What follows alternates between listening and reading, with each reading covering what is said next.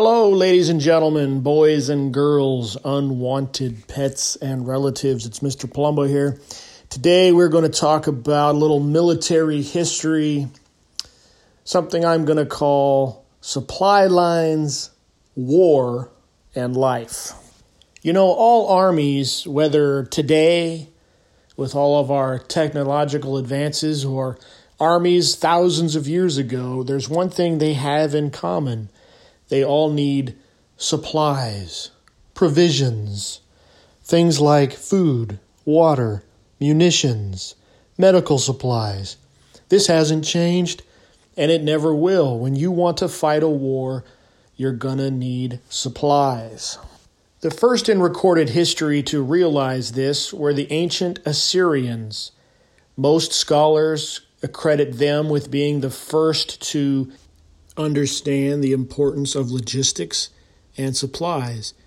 For the Assyrians were the first to have a standing army and the first to have an empire. Now, just for sake of de- definition, those of you who do not know what an empire is, an empire is defined as a political unit in which one state dominates another state or a series of states. So the Assyrians were the first in recorded history to have such an empire.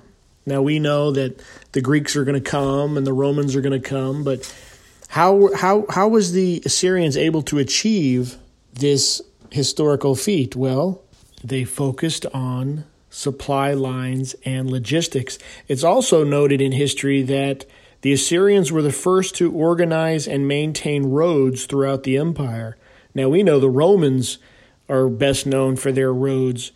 But why did the Assyrians do it first? Because if you want to maintain an empire, you have to get your armies from one side to the other quickly and efficiently. Though it's said that Sumer is the group of people that um, invented the wheel, and there's also some evidence that maybe the Indo Europeans around the Black Sea area might have invented the wheel. But we do know that the Assyrians were the first to fashion wheels made from metal, such as copper and bronze. When war broke out among the American British colonies, after George Washington was appointed as commander in chief of the Continental Forces, the very next position created by Congress was the quartermaster position. What does a quartermaster do? He takes care of all the supplies needed to engage in war.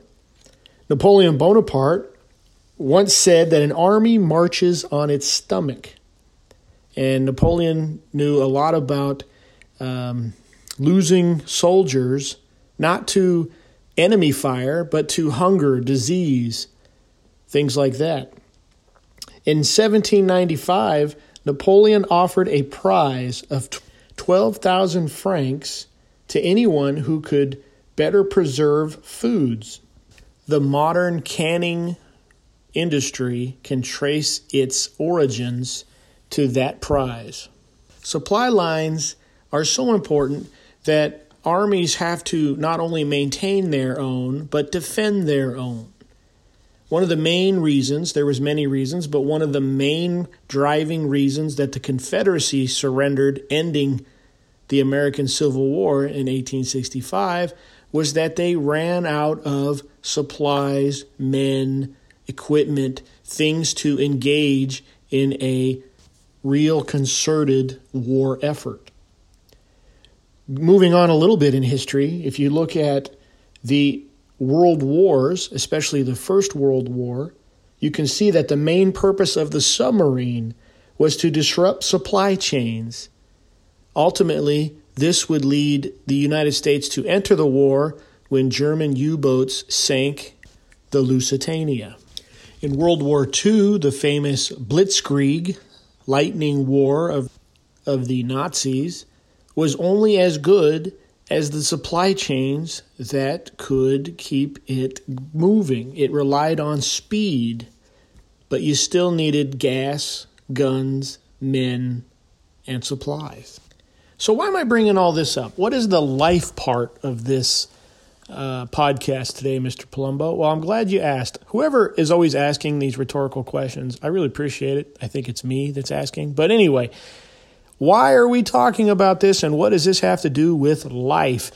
Well, as I was thinking about this concept of supply chains and how you use them in combat and, and in battle and in war, I was thinking, well, what about people's lives? What kind of supply chains do people have that either cause them to be successful or they hinder them?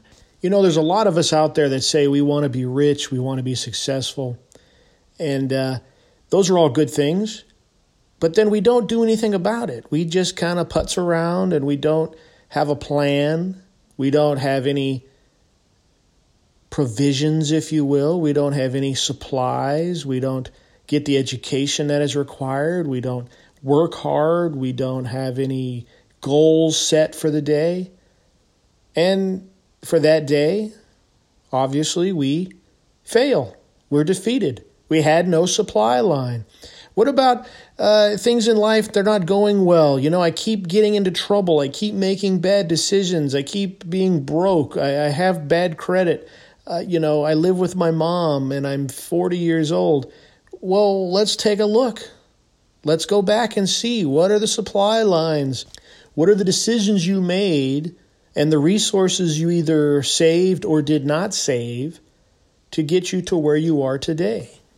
When it comes to saving, you know, people always say, well, I don't know where to start. I have zero dollars in my savings account and I need to save money, but I never do. You know, I always share with people if you've got 20 bucks, put it away. If you got 20 bucks, put it away. Every time you get paid, put 20 bucks away. Everybody can do that. I mean, if you can't if you can't afford 20 bucks in your savings, then we we got a problem. But start small. Start small, have a savings. I do this in my own life. I take a portion of the money every time we get paid. I get a little bit of cash, my wife gets a little bit of cash, and from that little bit of cash, I put 20 bucks in the drawer. And you know how many times I end up going to that drawer and being like, "Oh yeah, I got 20 I got I got 600 bucks in there." Okay, well maybe it's not 600 bucks, but it's enough money to you know, you needed a you need a quick fix, you need to go grab something, you're a little short on cash. It's in there. It's in there because I saved. I had a supply line. So let's talk about cutting off bad supply lines. Okay, so in our analogy we used at the beginning, armies have to protect their supply line, they have to maintain their supply line, and they have to defend their supply line, right? So protect and defend are the same thing, but stream of consciousness, guys, follow me. All right, so what are some of these supply lines in your life that we can get rid of? Well, you know, Mr. Palumbo, I'm depressed.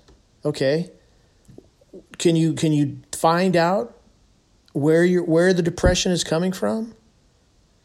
Now, I'm not a professional, and so I, you know, if you are depressed, I really, I really want you to go find and get some help and find someone to talk to. But if you're searching and you're looking and you're looking at your life and you're saying, "Well, I'm depressed," Try to figure out where it's coming from. Are you online all the time where it's nothing but a bunch of, uh, you know, mean spirited, uh, disgusting people on Twitter and on all these social medias? Are you consuming that all day? Well, you know what? If you consume that all day, you're going to be depressed. In fact, I would encourage you to watch that Social Dilemma show on Netflix, which pretty much tells you that social media's job is to keep you hooked all day. You, the, the whole point of social media and notifications and all these things and likes and posts are to get you to stay on social media all day. You are the product.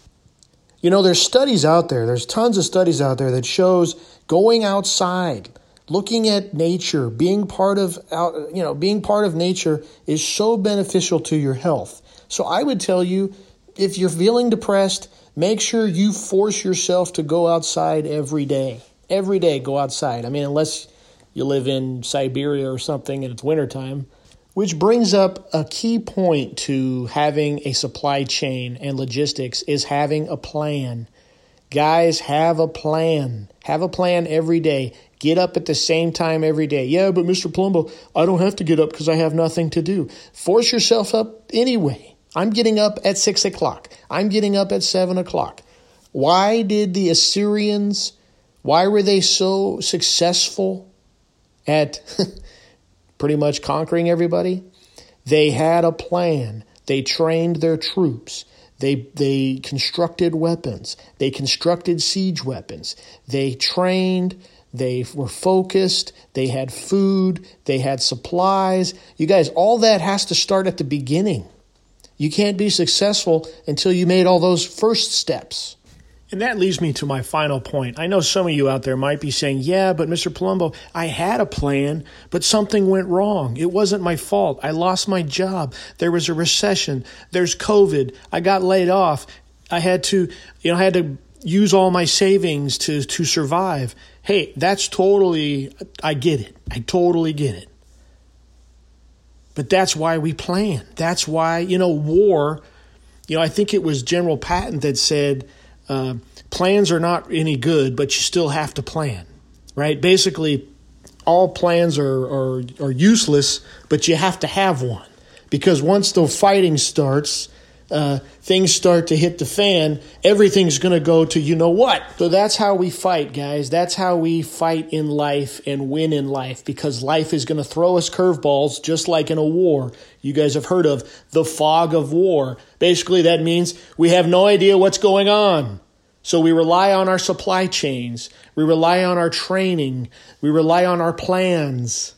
So I encourage you today to look at those supply chains in your life we're all fighting a war, which is called life.